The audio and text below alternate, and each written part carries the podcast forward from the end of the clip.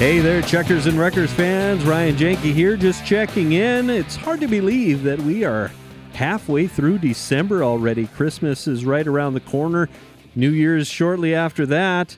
We have a lot of racing that's still going on, even though it is wintertime. We've got some snowcross. Corey Litton and I caught you up on some of that last time. He'll be back again next time to catch you up on a little bit more.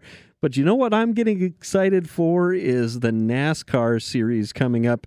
February 5th is the Clash at the Coliseum, and as we sit right now, that's only a, uh, that's less than two months away. Only a little over a month and a half to go until the Clash at the Coliseum. After that, duel at Daytona, Thursday, February the 16th.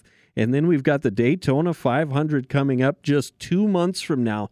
And so that's exciting. I'm excited for season two of Checkers and Wreckers Victory Lap. I appreciate all of you uh, kind of hanging out with us and as we uh, as we get this thing going. Uh, brand new podcast that we started here, and I tell you what, Corey Litton does all of the heavy lifting. He is the uh, the brains behind the operation, and uh, I'm I'm so excited that he's on board with this podcast. I think it is important to get get out the local racing information, news and information to keep everybody caught up on what's going on. I know sometimes not everybody can get to the races or thankfully there's so many different options for racing here in the Red River Valley that maybe you're at one track and you want to know what happened at the other cuz you couldn't make it.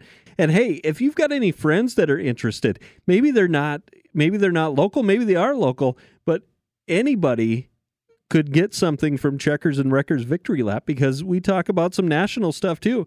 So if you've got a friend, you know somebody that might be interested in the podcast, let them know where to find it. They can go to Spotify, they can go to Apple Podcasts, Google Podcasts, wherever they get their podcasts, they can find Checkers and Wreckers Victory Lap. And of course, KFGO.com can go to kfgo.com, find it there, get subscribed, and never miss an episode. So, again, thanks for being here. Thanks for being Checkers and Wreckers Victory Lap fans. If you see Corey out on the street, let him know, hey, man.